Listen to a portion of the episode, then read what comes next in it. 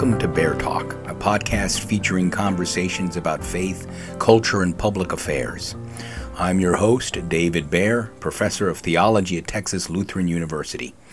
This is the very first episode of Baer Talk, the maiden voyage, so to speak. And uh, so, what I'm going to do for this first episode is share a conversation I had a few months ago with some friends about Rod Dreher's most recent book, Live Not by Lies A Manual for Christian Dissidents. Now, Dreher's book, if you haven't read it, is about Christians who lived under communism in Eastern Europe. And Dreher thinks that uh, American Christians can draw lessons from the experience of East European Christians for how to live in America today as a Christian. So, for those of you who don't know me, I actually have some experience in Eastern Europe, particularly with Hungary. I lived there for in Hungary for a number of years.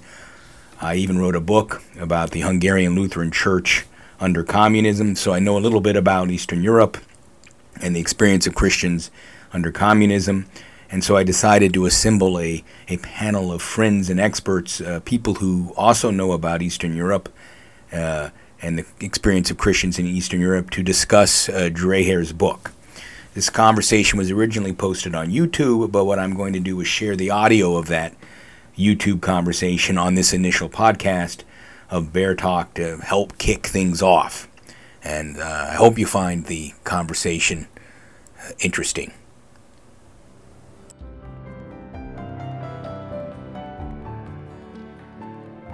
Hello, I'd like to welcome whoever's watching this uh, to a, a roundtable discussion of Rod Dreher's most recent book, Live Not by Lies, a manual for Christian dissidents.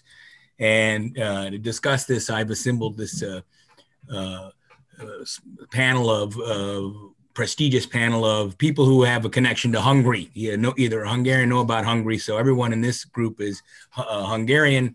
Of course, Dreher's book is about resistance to by Christians to communism in Eastern Europe, and then he draws some parallels with America today. So I thought it's useful to um, discuss this with people who know about Christians in Eastern Europe. So I'm going to do like a a very quick introduction. Uh, so I'm David Baer. I teach theology at Texas Lutheran University. I actually I've written a couple books about Hungary, one on the Lutheran Church under communism, and then some critical books about or critical essays about uh, the Orban government's uh, handling of religious freedom. Uh, so that, that's my background. Let me just ask maybe Alex Faludy to introduce himself quickly. Oh, hello. Yes. Uh, so I'm Alex Faludy. I'm a uh, Anglican priest. So presently working as a journalist in Budapest. I'm half Hungarian, um, and uh, my grandparents were um, a, a, part of the anti-communist resistance in the 1950s. They were both very courageous uh, social democrat um, anti-communist journalists uh, who had to run in 56. Um, and by academic background, I'm a church historian. And then we have Joseph Novak. Joseph? Yes, my name is Joseph Novak. I am an all around Hungarian. Uh, was born and grew up in Hungary. Uh, left Hungary when I was 22 years old in uh, 1982. I applied for political asylum uh, in the United States upon arriving here, and uh, I was granted. Uh, my educational background is mainly in theology and philosophy. I studied in Budapest at the Hungarian Baptist Theological Seminary and in Portland in the Baptist uh, Theological Seminary.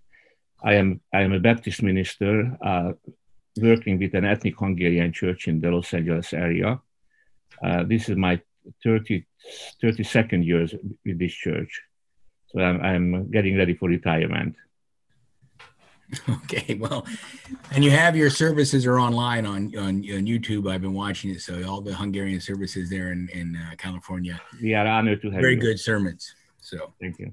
Um, well, all right. So that as you can see, this group here, these are people with experience uh, of life, uh, direct experience in Joseph's case of uh, what it was like to be a Christian in commun under communism in Eastern Europe. So, like, let me just so quickly, Alex, you're you might just say a little bit more about your grandfather because he's actually a kind of a famous person uh, in in Hungary. Yes. Um, uh, so he um, was uh, a, a, major Hungarian 20th century poet as well as journalist and literary editor.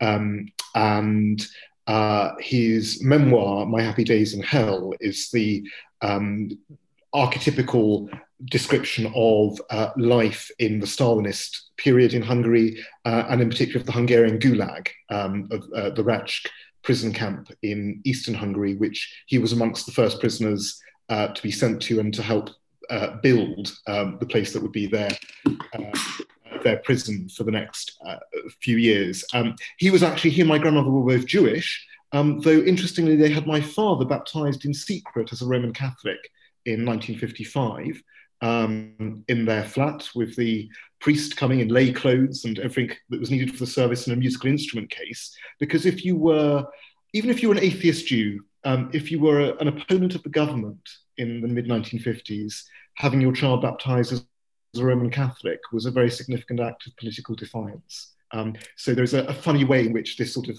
intersects very personally uh, with, with my family's story. Mm-hmm. And Joseph, I don't. Maybe you could say. I mean, it's a little interesting. So you left. Tell us. Can you say a little bit about, um, you know, how you left? Did you say in 1982, or how you decided to leave, or what what it was that that you know led to this uh, immigration yeah. to the United States? Yeah, but uh, Alex, I just read your father's uh, poem uh, yes, yesterday uh, oh. on the anniversary of the revolution that he wrote about 1956. as, as I said, I, I grew up in Hungary in a Baptist uh, family uh, on the countryside. my my whole family was coal miner, the man in the family, and I grew up in a small village populated by coal miners on the southern border of Hungary. I was the only one from my immediate family who was still in Hungary. Uh, my, my father, my mom, and my siblings came to the United States before I came. The reason I stayed, stayed back because uh, uh, Uh, I was a seminary student, and I, I felt that uh, God called me to minister uh, uh in, in Hungary. Uh, in the mean, meantime, I got married. My wife spoke very good English, and I, I, was living in Budapest, and, and we met missionaries from the United States quite often and we did some things with them, like like organizing a tour for a for a uh, basketball team uh, called the Athletes in Action. Uh, that was was a no-no back then, and the worst thing that I did, in the opinion of, of my elders in the in the Baptist church, was that I did not let them know that a missionary from Austria, he was an American uh, young, young man, was staying with us for several months.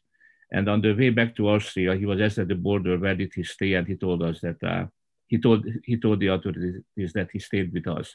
So I received a call from the head of the church that uh, that uh, I have one more uh, act like this, and then they will kick me out. And, and this missionary was telling me that I, since my parents are in the U.S., I should I should try to come out and and uh, continue my education here. Um, so I, I knowing knowing the system from the inside, I thought that uh, it would be a wise wise decision for me to try to use this opportunity to join my family and, and come to the United States and maybe later to go back to, to Western Europe. That was my original plan. back, back at that time, they were uh, starting a seminary in, uh, in Amsterdam for uh, Eastern European students, and I was planning to teach there. But this church invited me when I was doing my last semester, and uh, I stuck here and I'm happy about it. So, so I, I received political asylum. Uh-huh.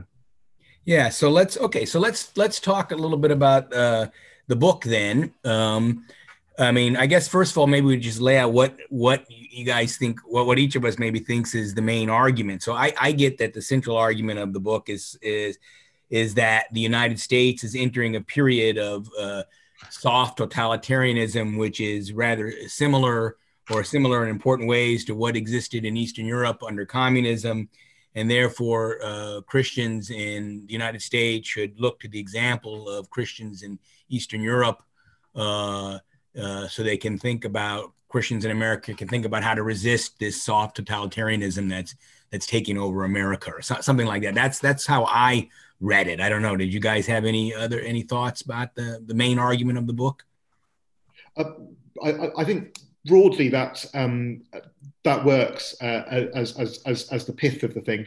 Um, uh, uh the uh, crucial argument I, I, I, thought that Joe was making as a sort of nuancing distinction was that the the soft totalitarianism um, was um, uh, uh, insidious. So it, it, it, in that it um, it was um, about uh, a, kind of seductive um, force field that uh, uh, people unwittingly, to a large extent, allowed themselves to be penetrated by, um, and that's sort of how he he distinguishes it from um, from from Central Europe.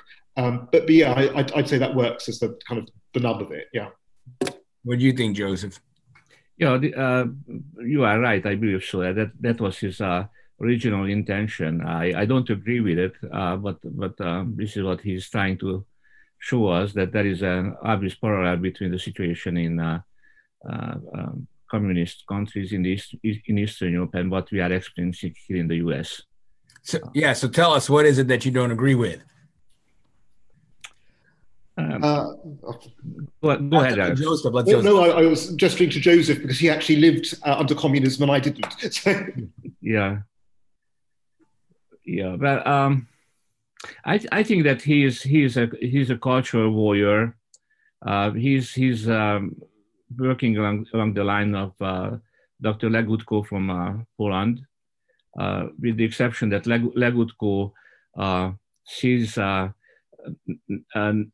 national identities and the power behind them as the right kind of force against totalitarianism that shows up even in democratic societies. And, and uh, Mr. Dreher sees uh, the church as an opposing force. Um, growing up in growing up in Hungary, I, I did not sense these kind of tensions that that he's writing about. It was so natural for us. I, I that was in the air. So, so it was natural for us to, to, to live with those circumstances. And, and I don't believe that we, we ever had to compromise our faith. He's talking about uh, uh, lying uh, as something required of those who want to live under totalitarianism. I, I deeply disagree with it. Mm-hmm. Um, and, and, I experienced something totally different here in the States. Uh, the, the, the, the, the state of the church is, is, is different also in those in these two societies. Okay, what do you think, Alex, of the of the uh, the parallel? Um, so there were things that I did very much like about the book. I thought it was written in a, a incredibly uh, lively, in, engaging style. Some of the stories that were told by dissidents were very moving. Um, uh, uh, uh, um, I, I, think he's he's right in identifying a certain convergence between um, uh, uh, virtue signaling surveillance capitalism and the the sillier bits of the ultra woke left. Um, and their Marxist underpinnings, but um, I think there are really serious problems with the book. what Joseph has just said um, picks on out one of them, which is that there is um, a, a very poor engagement with history. Um, uh, he's unable to grasp the differentials in the church state relationship um, at different times and in different parts of the Eastern Bloc. Um, and kind of everything is read through the filter, uh, fundamentally, of, of 1917. Um, and he's unable to see how things changed and developed um, and in particular, somewhere like um, Hungary, um, where certainly from 1972, um, and, and, and uh, in the case of the Protestant churches, uh, uh, um, possibly a bit earlier, um, there was a very different settlement between uh, the communist government and, and, and, the churches. Now, that, that settlement was not without moral problems in any sense, but it wasn't what Dreher's talking about. it wasn't. Um, at least in Hungary, um, that that kind of very heavy-handed oppression, which is the the premise of the book. Um, that was you know that was more a feature of say the you know, late 1940s or 1950s.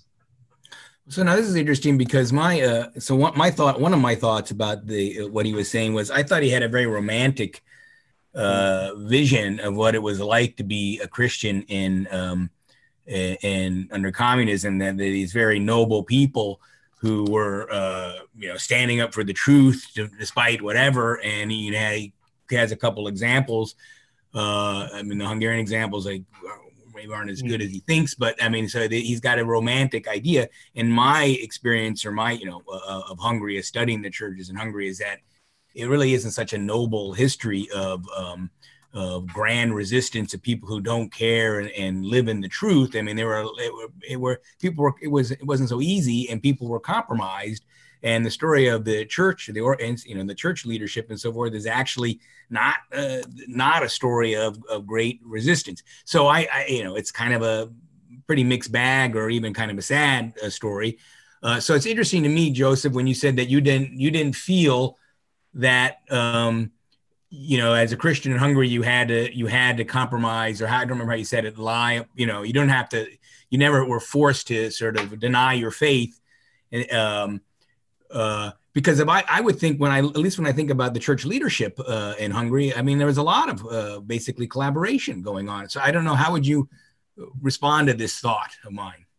Uh, the, the sentence I referred to uh, in particular was, is on page 14. He says that it is difficult for people raised in the free world to grasp the breadth and the depth of lying required simply to exist under communism. Uh-huh, uh-huh. no, no, no.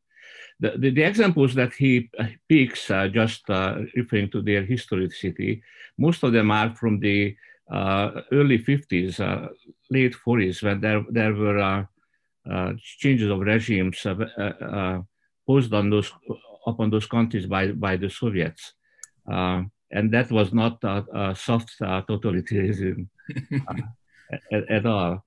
Uh, there, there were leaders who were co collaborating with the, with the government, and and they uh, basically uh,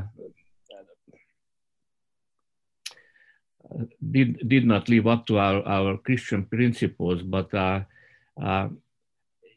when I came to the United States, they always wanted to, me to talk about the underground church. And I really did not understand that whole concept for a good while. What, what on earth can, can an underground church be? Because uh, understanding my uh, Christianity, if, if, if I'm a Christian, it, I, I'm not underground.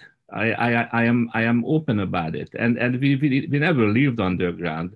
I, I found though that they were talking about house churches. That, for example, the Baptists were not uh, allowed to build buildings with steeples. So so uh, our, our, gathering places were just like reg regular homes, and and we, we met as families.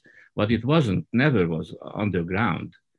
Um, there might have been uh, leaders who had to do something that was considered illegal, but uh, uh, we were very open about our, our faith. Everybody knew us. Uh-huh. Uh, so I don't know if I answered your question. Uh, living there as a Christian was, was very, very, very natural. And, and I still uh, live out that kind of faith in the United States. I don't have any problem here either. yeah. All right. Well, what did you think of the? Uh, I don't know. So, I mean, another way to that, that's another way to sort of get at I mean, I, a, a, problem, another problem I had, I just found the, the, the concept of totalitarianism that that Dreher was using is really not, I mean, just really inappropriate. It, it doesn't, uh, it didn't, I mean, I, I don't even, it just didn't seem to, I, I, just found it inappropriate. I could go on a little bit about that, but I don't know. Did you, what did you think, Alex, what you, of, of, this language of totalitarianism? Um, uh, I thought that um, uh, uh, and he, you know, he has a, a, a, point about the intolerance of, of divergent opinion in contemporary academia and certain parts of the um, uh, uh contemporary uh, uh, media and, and, and, and, cultural sphere. Um, on the other hand, societies have, have norms that are informal and are imposed by various kinds of social pressure, and those forms are always contested and, and shifting. So I, am not quite clear um, uh, you know, I have reservations about certain social trends in the present, but I'm not clear that one can define them as totalitarian. Um, I think they may be uncomfortable cultural shift um, uh, uh, that I might critique, but I, I'm not sure I can quite use the term totalitarian. Yeah. So, I mean, what I would say about this totalitarian argument is that, I mean, so he even he starts, he refers to Hannah Arendt, and you know, Hannah Arendt wrote this famous book on the origins of totalitarianism, and and her argument was that totalitarianism, and it's a controversial, it's a very provocative and interesting argument, but it's it's still controversial that totalitarianism was a unique form of government uh, that never had that had never existed before, so that it differed from other forms of tyranny or despotism or, or whatever, because in in Arendt's uh, account, um, it, it, it was like power, political power, but not political power in the pursuit of uh, some sort of objectives, whether it be the wealth of the leader or whatever, or imperial power. It was just sort of power for power's sake. It was kind of an insane, uh, constant movement uh, that is sort of in, uh, unstable, irrational, and the effect of it was to sort of eradicate the human. I think she even uses phrases like that. So things like you know the death camps are essential to totalitarianism because that's where you sort of destroy all human freedom or. Uh, uh, terror is you know terror is essential because it's how you you you know destroy human freedom and, and uh, ideology you know fits into uh, this sort of this sort of insane political situation. So then you know other people didn't buy Arendt's argument. They said totalitarianism is not a unique form of government. It's just a particularly bad form of authoritarianism. Okay, so I mean I, we don't have to decide that question. But I mean, if there was the kind of totalitarianism that Arndt was talking about, it was only under Stalin, you know, it was under Stalin, Hitler is that early form of totalitarianism. And later on, it became soft totalitarianism, which is a kind of authoritarian regime that has a lot of control, but it's not a sort of irrational, you know, super violent system. So that's what Joseph was describing, you know, when he grew up in, in Hungary. So, but but essential to it is the use of political power to sort of destroy right? And so when when uh, when Dreher talks about uh, soft totalitarianism, he's just talking about you know people who are ideologically motivated or they have deep ideological commitments. Well, okay, but I mean, he even says you know they they don't have the political power. Well, if you don't have political power, you know, then it's not totalitarian. It doesn't have total control. I mean, I, you can you can criticize it. He can publish uh, criticisms of it. I mean, you can't do that in a totalitarian state. There's just uh, you know it's not totalitarian. So it, it's true. Let's see. I even want. I had a quote here. I wanted to. Uh, hopefully, I can dig it up. Yeah, uh, he's got it. It's early on. He says. A totalitarian state is one that aspires to nothing less than defining and controlling reality. So here he defines totalitarianism as a kind of comprehensive worldview. Mm-hmm. Well, if totalitarianism is a comprehensive worldview, then Christianity is totalitarian. I mean, anybody who's a philosopher, who has a philosophical worldview, is totalitarian. That, that, can't be the definition of totalitarianism that you have a, a, a view of reality, because that would, you know, anyone with sort of deep commitments is therefore totalitarian. Uh, so it's just kind of a meaningless, in my thought, it's meaningless uh, to describe use the term totalitarianism there. But what it is is a kind of heightened rhetoric uh, that lets you get really, really worked up about what he calls the social justice warriors. Mm. Myself. Mm. Um, I, I, that sort of lack of precision um, is, is, I think, noticeable in, in quite a number of ways in the book.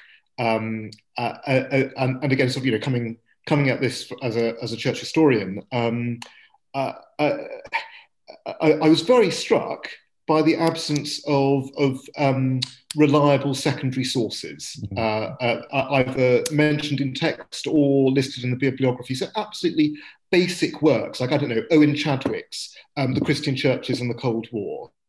Uh, or Trevor Beeson's Discretion and Valor, uh, religion, um, uh, uh, religious conditions in Russian Eastern Europe, not mentioned at all, not engaged with.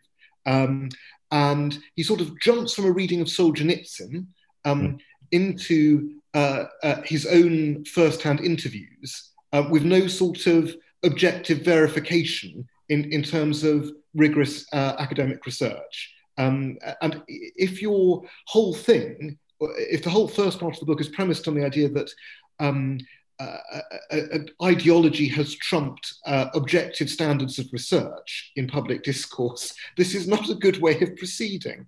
Yeah, yeah.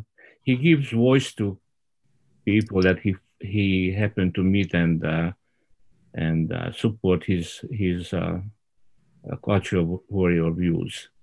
Uh, those mentioned from Hungary, I personally never heard of them. Well, I have. I, would heard of Maria Wittner. Oh, Wittner, uh, Maria Wittner, You've heard, Wittner, you've heard of, right? Wittner. Maria Wittner, because oh, yeah, she's associated with the far right. Um, no, she, she, she, she, was not she was not a Christian warrior. well, I mean, that was he only person he well he mentioned some people in Hungary, but he he really quotes this Wittner Maria, uh, a, a, big quote from her. Uh, you know, or she's talking about defending the right to speak and write freely and, and so forth.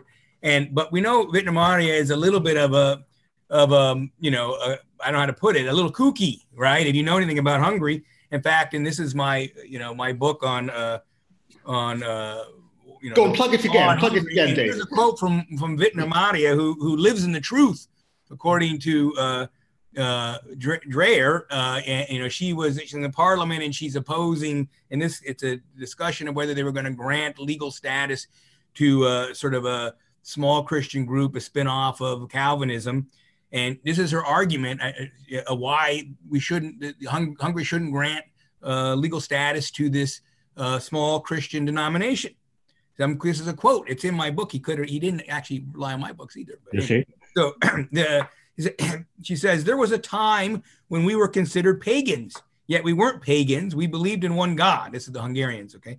Then came the Reformation, the Reformed Church, then the Lutheran.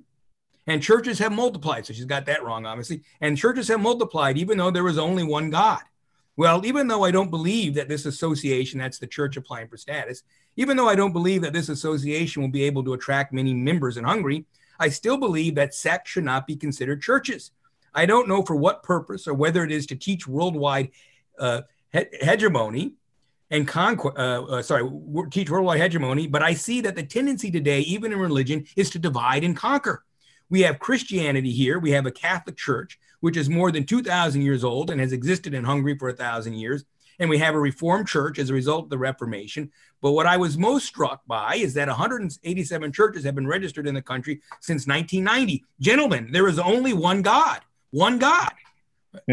That's the truth that you know Maria uh, Maria Wittner lives in. You know, but of course he didn't. You know, whatever. I just you know, uh, going on about her.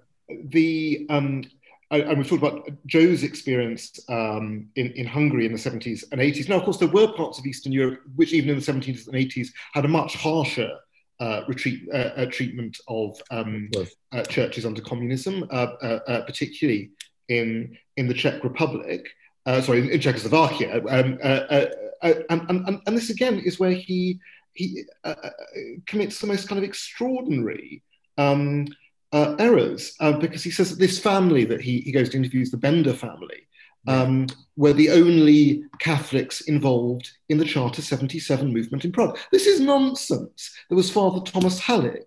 Um, uh, uh, there was, um, uh, in terms of other Christians, there was Jan uh, Patočka, uh, who was you know, one of the founders of the, of the Charter 77 movement in Czechoslovakia. Um, and, and later, Cardinal Tomášek um, was very important in, in you know, the developments politically in the 1980s. Um, and, and, and yet, none of this is is is, is mentioned or, or acknowledged, and he just doesn't seem to be aware of it. Mm-hmm.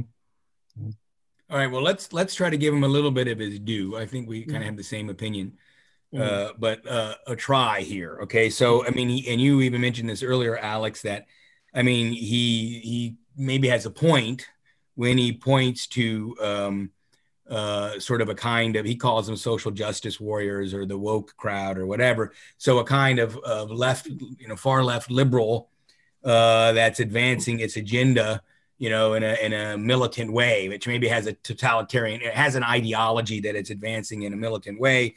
And you you know you hear stuff about it. You hear about cancel culture, and I mean I haven't experienced it actually personally, but you know it's on it's in the news, cancel culture, and and so on. Um, and so he's suggesting that this um, this left liberal ideology, which is working its way into uh, corporate America and uh, social media and the universities, makes it uh, impossible or for, for Christians to be open about their faith uh, because they'll lose their jobs or in some way suffer uh, severe backlash or if they if they don't go along with the left liberal ideology. So I don't know. Um, what do you think, Joseph? I, I, see this work as a, as a continuation of his previous book when he tries to find uh, a, a, way for the church to exist in, in a pluralistic society. And, and uh, by, by using uh, these so-called examples from Eastern Europe, uh, he's, he's pointing out a particular, particular uh, way I, uh, uh, I understand the situation is in the sense that uh, the church finds herself in a in a totally new world.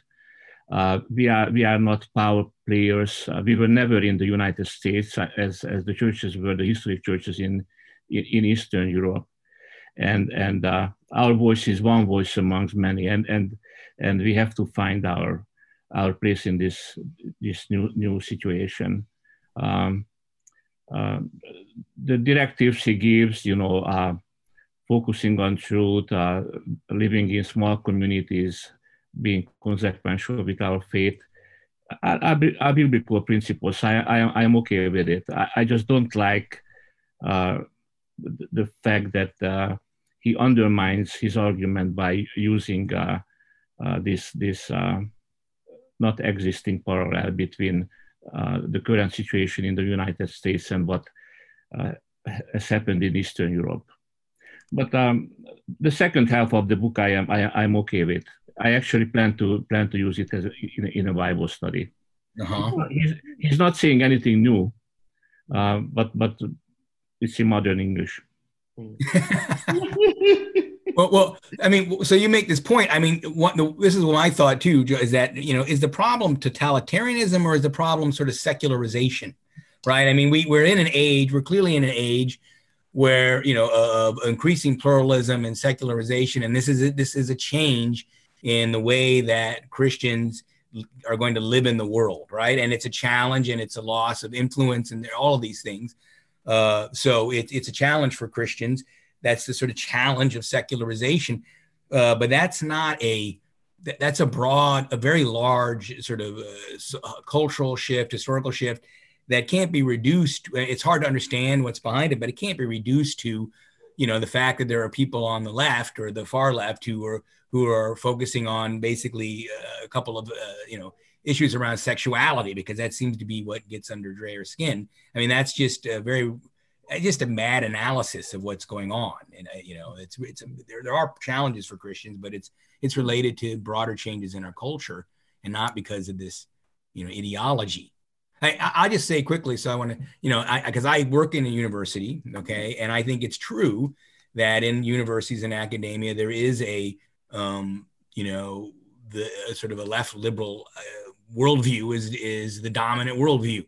So if you don't share the left liberal ideology or philosophy, then you're in the minority, right? And if you're in the minority, well, it's harder to be in the minority than to be in the majority, right? Because you know people. The reason you're in a minority is because people don't agree with you, right? So if you express your views or whatever, then people think you're wrong. So, I mean, that's okay. It's hard, but that's the human condition. I mean, someone's going to be in the minority, someone's going to be in the majority. Um, and instead of sort of whining about the human condition, you just have to, to, to deal with it. Uh, you know, so maybe there are places where there's cancel culture and stuff, but I mean, and it's true that there isn't this advancing of, of a kind of, or not really advancing, but arguing for this left liberal agenda. But you know, you don't have, if you don't agree with it, you know that just means you're in the minority. You know, I, I, if you look at me, I live a very traditional. You know, uh, he, and most of Dreher's things are focused on sex. Basically, that seems the thing that the things that seem to bother him: the homosexuality, the gay marriage, and he seems upset about transgender stuff. Well, you know, I live, I have live in traditional marriage. I got a wife, I got kids. Uh, I, am not, was never divorced. I didn't cohabitate before I got, I mean, I have the total traditional package or pretty close. And you know, I'm not in any. No one at my university says, "Oh, well, you, if you live in this traditional way, you're supporting, you know, whatever it is, patriarchy and and you know, homophobia or whatever." I mean, nobody cares. I can live this way. There's, you know, there's no problem. You, you do I, work at a church university. I want. What?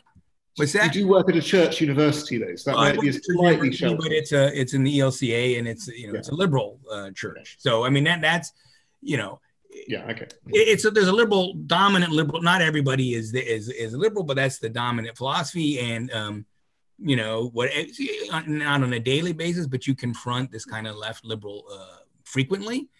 Mm-hmm. and then if you don't agree with it you just express your opinion you know or not. You know you don't always have to express your opinion on everything because it doesn't really matter but you know in a totalitarian system you would be hunting out all the all the people who disagreed with you and like you know eradicating them or something right? Like no nobody you know it, it, it, it's just i just don't see it. I don't experience it. I, although i recognize that uh you know there are these kinds of people. I you know there, might be in a minority. And i agree that Dreher is sort of a culture warrior. And it's more the problem really seems to be that you know he's losing the culture war right? And if you lose in the culture war, then that means we're living in totalitarianism. But really, what it is is that we're living in a change, a period of change, of secularization.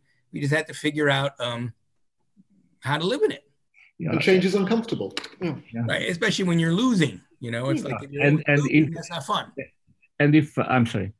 go ahead. If, if, as Christians we take upon ourselves this this uh, mentality of, of worrying, uh, being cultural warriors, then the response will be similar. And I believe that this we, find ourselves in this exact situation, especially the evangelical community in the U.S. We are we are we are having a war, but but we ourselves uh, decided that this is this is a situation when we are in a war. So those are those few who will respond uh, uh, to us from the other side. Other side, they will use the same kind of language. You understand what I try to say?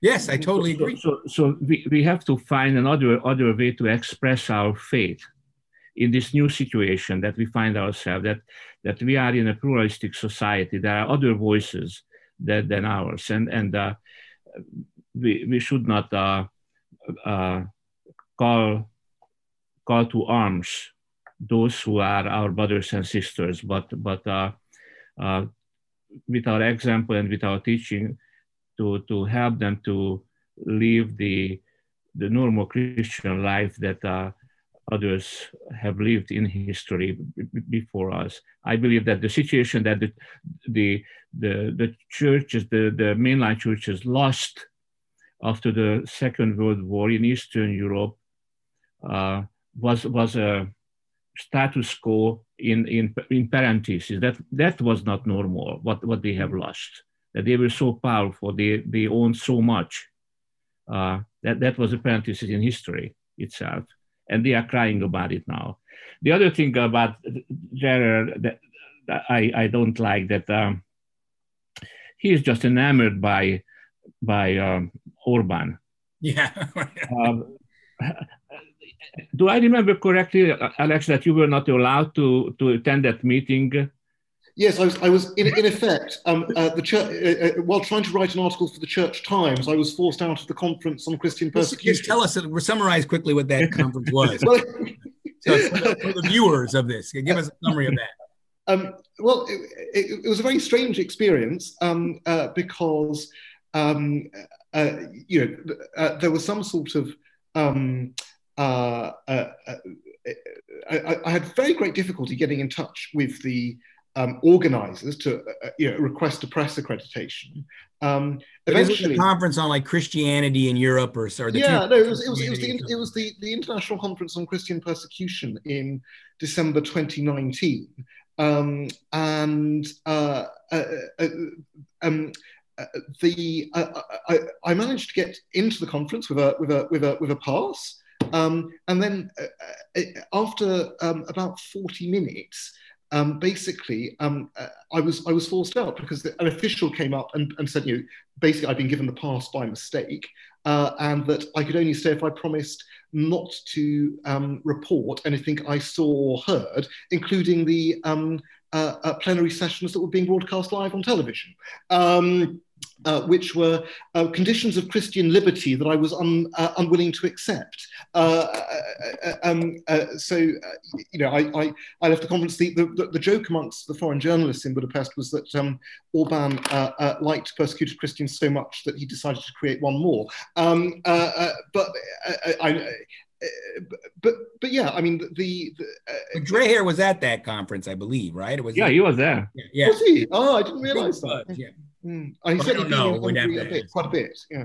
Oh no, he had he had a meeting with Orban after that. Orban invited uh, them uh, to, to to Buda, and he actually wrote in uh, American Conservative uh, uh, in his magazine about the meeting, and he was just overwhelmed by the love he received. Right now, I remember that. You know, and you know, we think about Hungary. Okay, I don't know, soft totalitarianism is, but there's soft authoritarianism. And if Dreher had talked to, you know, anybody in the church, well, not anybody because he was not the Orban people, but if he had talked to people in the churches, including the established churches, right, he would have found that there's a lot more. Eh, eh, you know, Orban's much more uh, controversial figure, right? I mean, I can and he, you know, gray haired Uck, he's, and I'm quoting someone that I, I don't want to tell who they are because they're going to all in the America because they'll, uh, you know, suffer consequences. Well, I, have had conversations with people in the churches, and I don't want to, I wouldn't reveal their names because I don't want them to suffer consequences. Although they would never ask me not to tell. But I, I know one, you know, way one, it was described to me by one person who's not not just a, you know, a, a, a somewhat important person in the an institutional person in the churches in Hungary is that you got, he said, you got to think of this country like a, a big spider web. And there's a spider in the middle. And anything that happens, the spider is Orban, the spider moves down. So if there's any moment of independence, and including in a church, they send that, they send the spider and eats it, right? So nothing happens. I mean, it all looks like it's there, it's got the, the facade of independence, but there's a spider in the middle pulling the strings, and any sort of resistance. That was the sort of image he used. And I, and you know, another person uh, told me, you know, the way that the churches work today in Hungary, or the way that financing the churches work, is basically on a patronage system, right? If you if you uh, you fall in line, uh, what's the expression? Hungary Hungarian um, logo. What was the expression to fall out? Well, anyway, you fall out of line. Uh, you know, yeah, don't, don't kiloga shortable. Yeah. So you know, if you if you if you fall in line, you get a little money because it's all it's not regularized, it's not routinized, it's all sort of based on contracts. But if you present any problems, well, then you're not going to get any money. So there's the money. These churches are dependent upon money that they get from the state, and this and the and the money is distributed in ways that is clearly tied to strings and not in a transparent or public way. So, I mean, you want to look where if that's the example of a flourishing Christianity, uh, it's not that at all. Yeah. Well, if, if, and, if I may, I, I, can quote somebody on record, or has, or I can refer to somebody who has spoken about this on record, and that, to my immense surprise, was Böcskay, the Reformed Bishop of Debrecen, mm-hmm. giving an interview in Magyar Hang, uh, mm-hmm. the uh, conservative, independent conservative newspaper, uh, in June, in which he raised significant concerns about the Reformed Church internalizing um, the state's authoritarian culture and that it had moved from just silence on political issues to not being able to have normal um, internal church debate um, around a number of pastoral and theological questions, uh, uh, even about the practice of commun- you know, m- modes for um, uh, celebrating communion during the lockdown, um, because now the church had um, internalized this, this view that there could be only one line, um, even on things that were not a matter of controversy with the state. And this is a situation that we in the US should uh, pay attention to because uh, there are tendencies in our own, in, in the US uh, along the same lines that uh, the, those who are in power and, and the church's uh, spiritual power, when they call us, uh, when the church is used for political purposes, that is, that is a bad, de- bad deal. So if there is a parallel between Eastern Europe now and especially Orban's Hungary and, and the US, I would point out that one. The, the what? The alliance with politics? Yes. Yeah. Yeah. Which drives people away and which only and which sort of corrodes from within. Right. Yes. You know, the other thing I thought about, you know, Dreher's always point he, he, he wants he points to these sort of uh, uh, Czech groups or Czechoslovak groups of resistance under communism. They little they meet in groups and you know so it, the models he has for Christians are basically little models of resistance. You know, which I'm not sure that's why Christians assemble together so they can plan their resistance to the maybe there is a sort of a side effect, but that's not the point. And he never it's interesting to me that a lot of these sorts of examples he talks about the superficial faith of, of christians today and this and, and meeting together you know it sounds a little bit like he doesn't seem to know it but it sounds like pietism right and and, and the pietists say in germany they complained about the superficiality of faith and they you know they formed groups or whatever they were called uh, conventicles uh, to come together and they you know they may, you know intentional communities or whatever you want to call them. And, you know, it had a lot of influence, but it, it, it, they didn't come together because they wanted to overturn the state. They just came together because they wanted to deepen their faith or to be more faithful. Uh, and it had consequences. Uh, but it just seems to me so, you know, that's one way uh, Christians can exist in a secular or whatever, in, in a, a, new situation. But if the, what brings you together is the determination to resist, then you're not really, you're not coming together as a church he, with his first uh, previous book, uh, he kind of uh, gave us ideas about how to how to renew the church. The Benedict option is about yeah. about uh, living out our faith in a different way, so that the church would be reformed by it, like like uh, monastic orders uh, affected the life of of, of the church. In this one, uh, he he opens up to, to uh, the, the effect of of renewed church life to a larger larger sphere larger sphere that, that is to, total society. Uh, I, I, I believe that uh, there is there is a point that has to be made made about the first book that we, have to find new ways of ex- expressing our faith and, and new ways of living out our faith maybe, but but uh, not with the purpose of uh, of uh, protesting what's going outside in the world, but but uh, to to renew ourselves. That that should be the purpose. So I I I I I agree with that, but with this book he goes too far. Uh, this warring mentality, and as you as you said that that that, that we are we are basically against the whole world outside there so it's so uh, uh, unevangelical, so yeah. so against scripture. Yeah, exactly. It's so pessimistic and desperate. And... That's it, that is the other, and and in his reviews he got a lot about that, uh-huh. about his pessimism, that he's a joyless, uh, a joyless writer. Yeah. The the thing that struck me actually, um, you, you referenced the previous book, um, mm-hmm. And, and as someone who spent uh, three years uh, training uh, for the Anglican priesthood in a seminary attached to a monastery, um, mm-hmm. I, I, you know, I, I, I, spent a lot of time reading the Rule of Benedict because that was the mm-hmm. governing rule for the Anglican community that I was living alongside.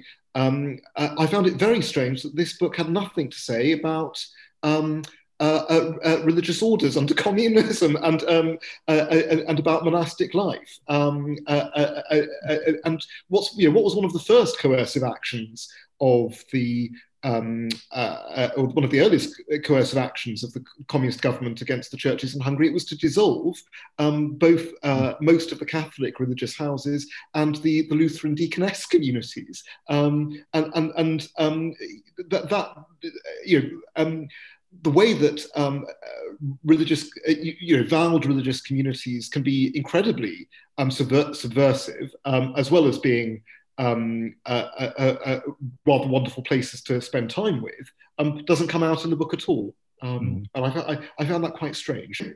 Mm-hmm.